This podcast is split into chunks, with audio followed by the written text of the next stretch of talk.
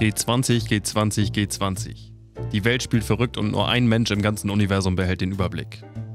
Hier kommt Demiseers Wochenrückblick. Kalenderwoche 27. Montag. Überraschend sagt der saudische König Salman seine Teilnahme am G20-Gipfel in Hamburg ab. Grund? Der König sei enttäuscht gewesen, dass das für ihn gebuchte Hotel vier Jahreszeiten mehr verspreche, als es halten könne. Es gebe weder eine Eisbahn oder eine Schneekanone im Zimmer, noch könne man das wunderschöne Herbstlaub begutachten.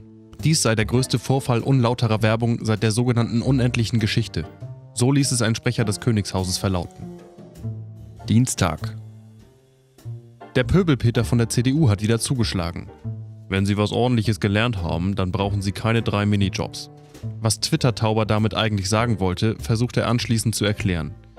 Jeder seiner Entschuldigungstweet fing an mit Ich bin ja kein Schnösel, aber. Mittwoch.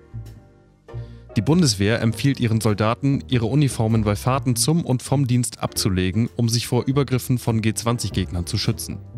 Strategen in Berlin gehen noch weiter und empfehlen auch in Kriegsgebieten auf die Uniformen zu verzichten und stattdessen auf andere Outfits, wie zum Beispiel Karnevalskostüme, zurückzugreifen. Wer schießt schon auf einen Clown?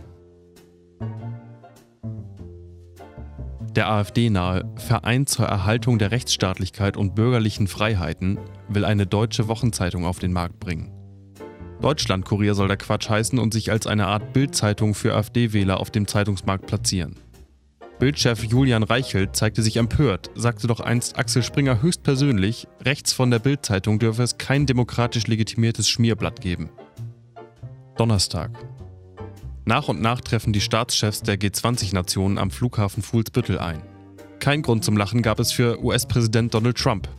Sein Koffer landete irrtümlich in der Maschine nach Honolulu. Die lokalen Flughafenmitarbeiter freuen sich über das unverhoffte Gepäck und verdingen sich derweil beim Seilspringen mit der unendlich scheinenden Krawattensammlung des Golden Boys. Freitag. In Hamburg herrscht Ausnahmezustand. Die G20-Proteste bestimmen das Stadtbild. Die Polizei greift zu außergewöhnlichen Mitteln und lässt die gesamte Innenstadt fluten.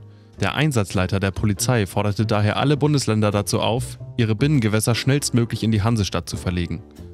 Außergewöhnliche Situationen erfordern außergewöhnliche Maßnahmen.